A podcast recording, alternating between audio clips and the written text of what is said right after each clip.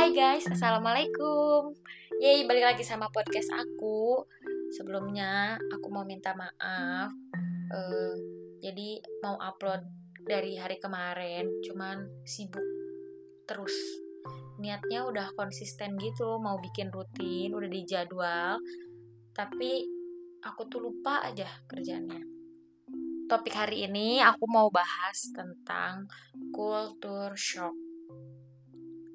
Ada yang tahu nggak sih culture shock apaan?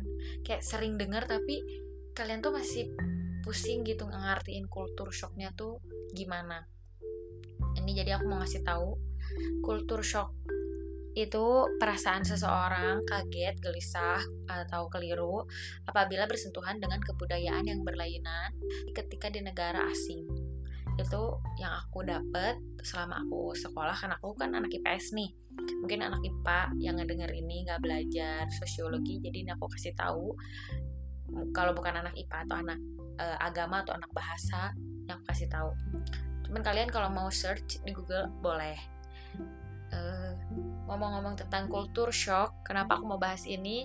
Ini tuh bikin greget banget sih, sumpah. Ini tuh kayak pengalaman aku selama sekolah, dapat hal-hal yang pokoknya nggak terduga deh. Karena pokoknya gemes deh pokoknya kalau bahas tentang culture shock tuh. Karena aku udah lulus, bener-bener udah lulus nih, udah wisuda juga, jadi aku berani bikin podcast tentang ini biar hidup tuh tenang aja, nggak ada beban kalau mau ngomong A, B gitu. Nanti kalau misalnya ada aku bersangkutan salah ngomong sama bahas-bahas tentang ini, nanti kalau ada yang gimana-gimana malah ribet di aku ya kan, gimana gitu berabe.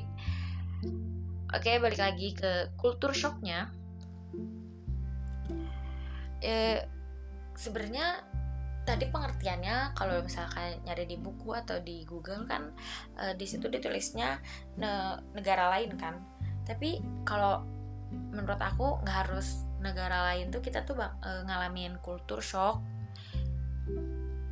Jadi kita nggak harus pergi ke luar negeri dulu buat ngalamin culture shock itu.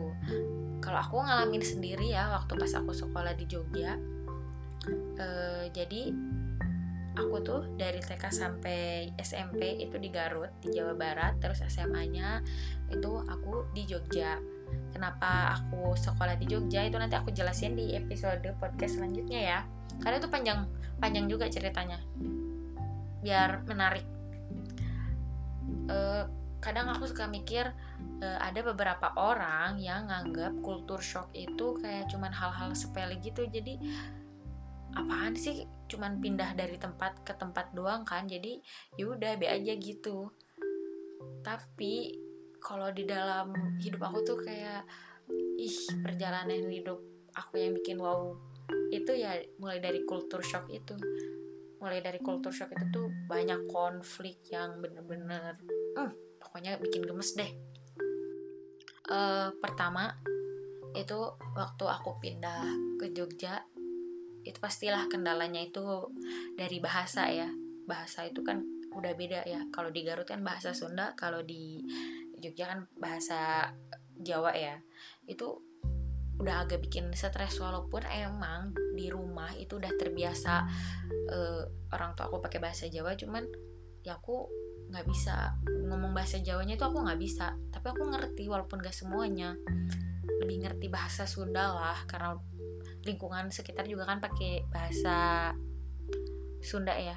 Terus kesulitannya kalau ngomong sama orang Jogja itu udah sama logatnya aja nih, logatnya tuh udah agak bikin orang mumet, bikin orang mikir itu tuh artinya apa ya. Nah kayak gitu, kayak logatnya nih, mulai logatnya ya nih, aku kasih contoh. Kalau logatnya orang Sunda kan kayak atuh, mah, teh, ari, da, itu kalau diartiin tuh apa, nggak bisa diartiin. Nah kalau di Jawa juga ada, cuman aku nggak mau ngomong aja soalnya bakal beda logatnya, jadi bakal aneh lah dengernya. Terus karena bahasa tuh itu ya sumber komunikasi, kalau misalkan kita nggak ngerti bahasanya jadi susah komunikasi. Aku bakal jadi diem terus, kebanyakan sehingga aku jadi orang pendiam tuh bakal kayak gimana, kayak sedih banget aku kalau jadi pendiam tuh, nggak bisa ngobrol sama orang-orang. Dari bahasa kan pasti udah beda nih artinya. Nah itu tuh beda arti itu tuh yang bikin aku gemes sendiri juga, karena nih pengalaman aku ya, aku kasih contoh. Jadi dulu simbah aku itu, jangan simbah deh ngomongnya, kakek aja deh. Kakek aku tuh nyuruh aku buat beli gedang. Nah ternyata gedang yang dimaksud kakek aku itu, gedangnya tuh bukan gedang orang Sunda gitu. Kalau gedang orang Sunda kan pepaya nih. Yang ada di kepala aku ya udah, kakek aku nyuruh aku buat beli pepaya. Ternyata gedang di dalam kamus bahasa Jawa itu tuh pisang. Ya udah aku balik-balik ke rumahnya kakek aku bawanya pepaya. Mampus dah, dimarahin aku. Kok kamu belinya pepaya bukan pisang ya? Aku terus bilang sama orang tua aku, apa salah aku kan cuman disuruh. Kata itu tuh pisang bukan pepaya. Itu aja udah bikin komunikasi salah ya. Terus kalau ngomong itu ada bahasa kasarnya, ada bahasa halusnya gitu. Sama bahasa Sunda tuh ada kayak gitunya, bahasa Jawa juga ada. Jadi agak harus hati-hati nih ngomongnya sama orang tua kayak gimana, atau sama sebaya kayak gimana. Jadi waktu itu tuh di Jawa tuh ada yang ngomong dahar kan. Dahar tuh kan artinya makan. Nah kalau di Jawa dahar itu halus banget bahasanya. Tapi waktu aku ngomong dahar di Sunda, itu orang tua yang denger, yang ada marah-marah, pasti kayak gini, kamu tahu bahasa itu dari mana? Itu bikin aku itu down ya waktu pas sekolah di Jogja. Jadi aku harus bahasa kasar jadi bahasa halus, bahasa halus jadi kasar. Nanti takutnya tuh kebiasaan waktu pas aku balik dari Jogja ke Garut, aku ngomongnya bahasa halus Jogja yang artinya kasar di Sunda. Aku pas dari Sunda balik ke Jogja jadinya kasar. Itu beban hidupku yang agak-agak gitulah pokoknya. Terus lanjut, kalau misalkan kultur shock yang tentang bahasa-bahasa dan logat, kayaknya ada cerita lagi deh. Ini nih yang paling ngakak nih. Ada deh, intonasi bicara tuh bener-bener kayak diperhatiin banget di sana tuh. Jadi ini nih intonasi ini nih yang bikin konflik, bener-bener konflik awal dari segala konflik nih. Jadi waktu itu tuh aku belajar kan, pokoknya kalau misalkan ada peribahasa di mana tanah kita injak, di situ langit kita junjung kan. Di mana ya peribahasanya? Ya gitulah. Nah, kalau orang Jawa tuh kan kalau ngomong tuh halus-halus ya, kayak pelan-pelan, lemah lembut. Ya walaupun emang ya sebenarnya emang cewek harusnya ngomongnya kayak gitu kan. Nah, kalau gue beda lah. Aku nggak bisa kayak orang-orang keraton-keraton gitu. Aku kayaknya jauh deh dari itu. Ya bisa sebagai perempuan normal, cuman nggak bisa lemah lembut kayak gitu. Bayangin aja aku kayak gitu, ya nggak kebayang juga. Jadi nggak bisa, itu intonasi itu harus diubah. Dan ini ada ceritanya tuh gimana ya, ceritanya tuh gini. Aku kan sekolah di Jogja asrama kan. Kenapa asrama? Karena rumahku jauh, rumahku di Garut. Masa ya aku harus Garut Jogja enggak kan. Jadi kayak program sekolah itu kalau rumahnya jauh harus asrama. Ya udah nih aku asrama. Di awal tahun itu tuh ada telepon gitu, ada telepon masuk dari orang tua aku. Bentuk teleponnya tuh cininit gitu loh. Cinenet apa ya? Cirilik. HP zaman heubel, zaman baheula HP-nya tuh zaman baheula. Itu ada telepon dan si HP-nya itu suaranya tuh nggak bisa kecil, gede. Jadi semua orang tuh bisa dengar, di kamar itu bisa dengar. Ya udah deh, aku nelpon di dalam kamar kan. Kalau di luar malah kedenger semuanya, jadi aku diam di dalam kamar, aku nelpon. Di situ ada teman-teman aku ya di kamar. Itu aku ditelepon sama orang tua aku. Dia biasa nanyain kabar, terus suasana hati kayak gimana. Ya kayak pada umumnya orang tua aja gitu, nanyain. Kebetulan nanyain keuangan aku gitu. Sebenarnya kan kalau soal keuangan mah itu gimana anaknya ya bisa manage atau enggak. Sedangkan itu tuh masih tanggal belasan gitu, belum tanggal tua banget kan ya, tanggal belasan itu. Nah orang tua aku tuh nanyain, sumpah sih itu aku sampai kayak ya Allah, ada aja bahasan kayak begini. Jadi aduh aku tuh pengen ngakak dulu nginget-nginget ini tuh. Orang tua aku tuh nanyanya kayak gini, manggilnya kan teteh ya, udah panggil aja Lia gitu. Lia, uang kamu tinggal berapa? Bilang kayak gitu. Lah aku kan langsung kaget ya, ngapain nanyain uang gitu.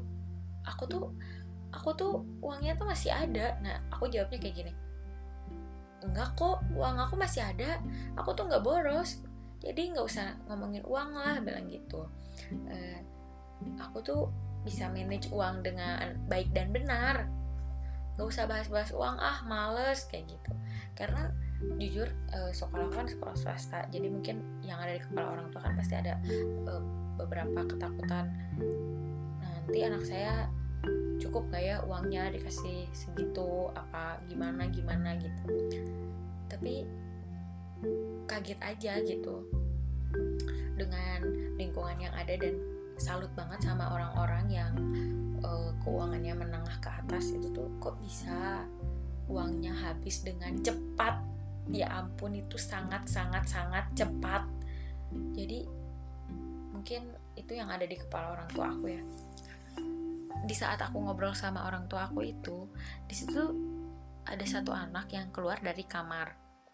Tapi aku nggak terlalu merhatiin banget ya anaknya yang mana. Di antara beberapa anak yang kumpul di kamar aku itu, terus aku tuh udah aja ngobrol panjang lebar, udah aja aku matiin.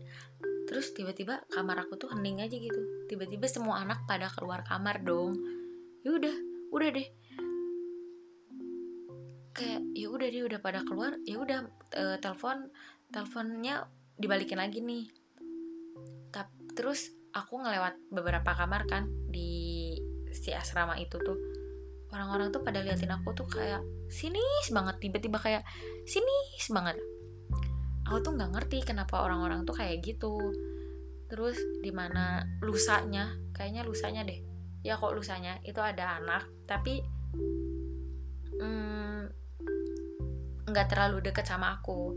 Cuman dia tuh tiba-tiba tuh nyampein ke aku, bilang kayak gini, ih kamu tahu nggak, kamu di kamar sebelah aku habis digibahin loh sama si ABCDE, dan itu tuh yang habis dari yang pastinya tuh dia tuh anak kamar aku gitu loh. Terus aku kaget, lah gue ngapain digibahin, gue salah apa, bilang kayak gitu. Aku kira tuh aku tuh bikin suatu kesalahan sama temen aku kan. Ternyata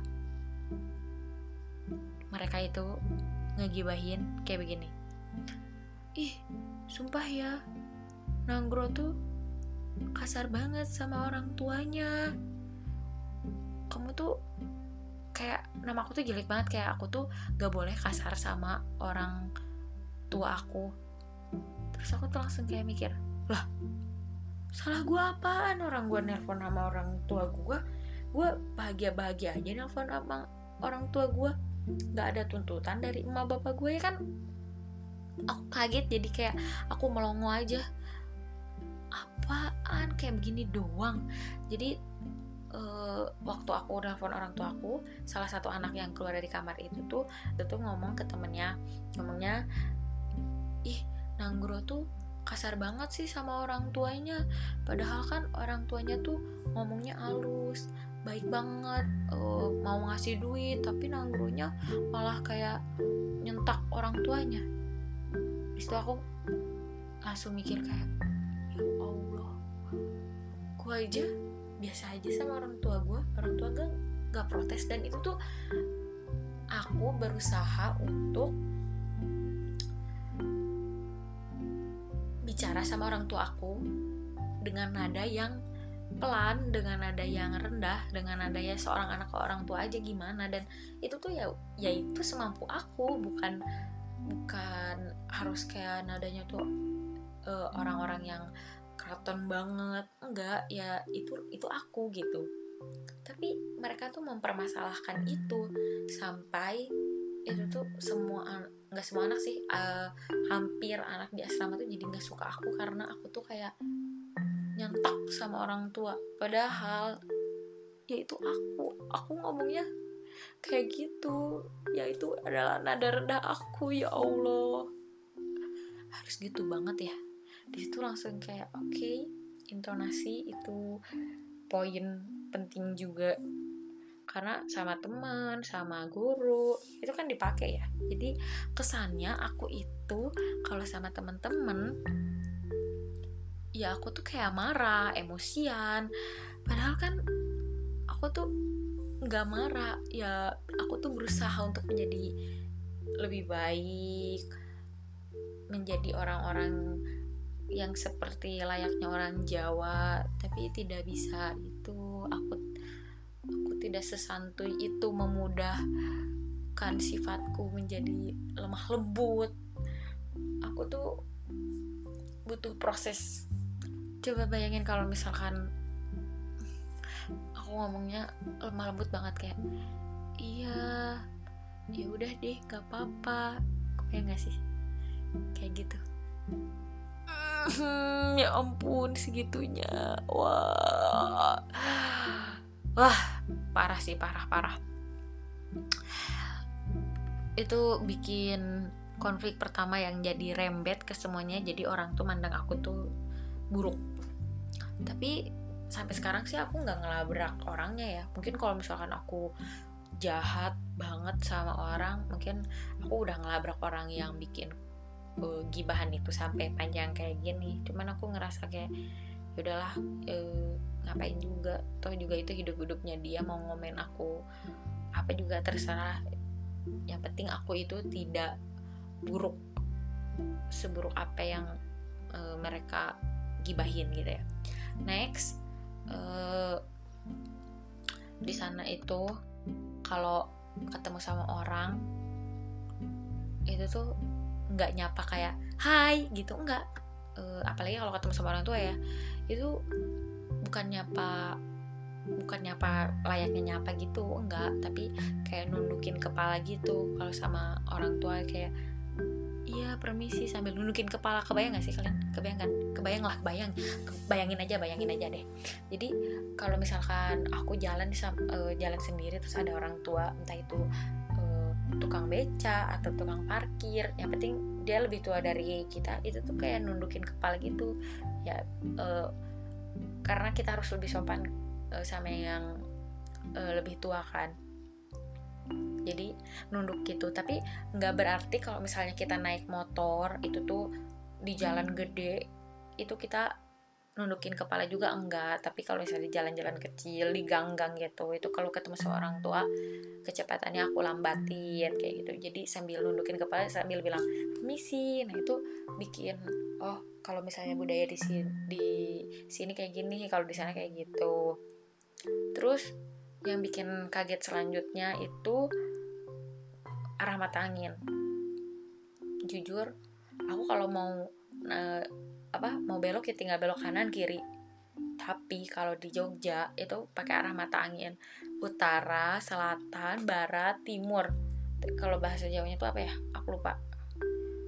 wetan, kulon, ngaler, sama ngidul ya gitu. Jadi kalau ditanya ngaler apa kulon, wetan apa kulon, kan aku pusing ya. Itu mau belok aja pakai arah mata angin, jadi itu udah bikin aku sekolah di Jogja tuh agak susah juga ya adaptasinya gitu. Terus yang bikin ngakak tuh gini, sekolahku tuh kan ada 2 bangunan. Nah, jadi seberangan gitu. Kalau misalnya guru mau ngumumin, yang cewek kumpul di gedung utara, yang cowok kumpul di gedung selatan. Aku harus mikir, gedung utara tuh yang mana? Yang depan apa yang belakang? Ya taunya cuman ya depan yang belakang sih. Yang sebelah kanan sama yang sebelah kiri. Itu ke kanan ya, menurut aku harus, yang pun kabin aja harus diapalin. Apalagi kalau misalkan kita lagi naik kendaraan online, entah itu mobil atau motor kan, ditanya nih sama drivernya, Mbak mau ke arah mana? Kalau misalnya belok ke utara atau kemana? Aku harus mikir. Jadi aku harus bilang sama bapak-bapak drivernya atau mas-mas drivernya itu, bilang, Pak belok kanan atau belok kiri aja Pak, saya nggak ngerti arah mata angin. Oh iya gitu. Tuh wah, agak tekanan batin ya, karena pernah sekali itu aku tuh ngasal aja nyebut arah mata angin, ya itu aja Pak belok kanan. Ya bapaknya tuh ngarahinnya tuh belok kanan, tapi bahasanya tuh pakai bahasa Jawa kan. Ya aku bilangnya yaudah yang penting belok kanan deh Pak. Terus aku nyasar, dan akhirnya aku naik Trans Jogja, muter-muter Jogja aja dari pagi sampai sore gara-gara salah arah mata angin, karena ngomong sama, nanya sama orang pun juga dijawabnya pakai arah mata angin. Ribet kan. Terus kalau misalkan manggil kakak kelas ini agak mungkin nggak kultur shock banget ya, cuman kalau manggil kakak kelas mas atau mbak itu agak nggak enak, tapi aku harus maksain ngomong kayak gitu. Mas, kalau di Sunda tuh kayak ngomong mas teh kayak suami istri tahu, ya nggak? Kalian yang orang Sunda ngerasain nggak sih kalau manggil mas tuh kayak mas ini, mas? Aku yang ngerasa kenapa nggak manggil kakak aja, lebih enak kakak. Kalau mas tuh kayak manggil suami, mas gitu, atau nggak mbak gitu kan? Kalau manggil mbak kayak gimana lah pokoknya gitu. Tapi untuk pandangan orang Jawa itu kalau misalnya manggil orang Sunda kan aa, akang atau teteh, itu juga ngerasanya kayak suami istri kayak gitu. Jadi dulu awal-awal ngomong sama kakak kelas, ngomongnya kak gitu, ngomongnya kak gitu. Susah adaptasi ngomong mbak sama mas, manggilnya kak gitu. Tapi lama-lama itu kok bisalah kalau ngomong kayak begitu mah. Lanjut, di sana itu aku susah makan sama minum. Dimanapun itu tuh kayak makanan sama minuman itu serba manis. Ya kalian tahu kan khasnya sana tuh gudeg tuh kan manis, sedangkan lidahku tuh lidah asin gitu, kayak lidah asin banget gitu. Nah di sana tuh manis, serba manis. Sayur apapun tuh rasanya tuh di lidahku tuh manis, walaupun menurut mereka asin, tapi menurut aku tuh manis. Terus kalau minum, pernah aku di satu warung, aku bilang, Bu, es tehnya 1 ya. Ya yang dapat tuh es tehnya tuh bukan es teh tawar, es teh manis. Dan kalau di Sunda ngomong bilang es teh, ya udah es teh tuh ya tawar. Kalau mau bilang teh manis ya bilang, Bu mau es teh manis, nanti datangnya es teh manis. Tapi kalau di Jawa kebalikannya, aku bilang es teh dapatnya es teh manis, tapi kalau aku bilang es teh tawar baru dikasih tawar. Jadi harus jelas dan detail, itu bikin aku waduh serba manis semua, aku takut diabetes guys. Terus yang bikin serunya sekolah di Jogja itu kalau misalnya kita lapar, walaupun memang serba manis sih, kita tuh nemu angkringan yang itu tuh ada nasi, harganya tuh 2.000, nah itu nasi kucing. Itu aku kayak baru kaget, norak, sungguh-sungguh norak, kayak ya ampun, kayak lu tuh baru nemu makanan murah gitu. Tapi worth it aja, karena di tempat tinggal aku nggak ada nasi harga 2.000, ya nasi kucing itu bikin wah bisa irit hidup di sini ya ternyata. Terus apa lagi ya? Kalau ngobrol sama guru, dulu aku mikirnya kayak gini ya, aku bisa gak ya sekolah di Jogja, ngomong komunikasi sama teman-teman ini kayak gimana. Ya udahlah, bisa-bisain aja, toh juga gurunya nanti kalau ngomong sama siswanya pakai bahasa Jawa. Ternyata nyampe sana gurunya ngomongnya pakai bahasa Indonesia semua,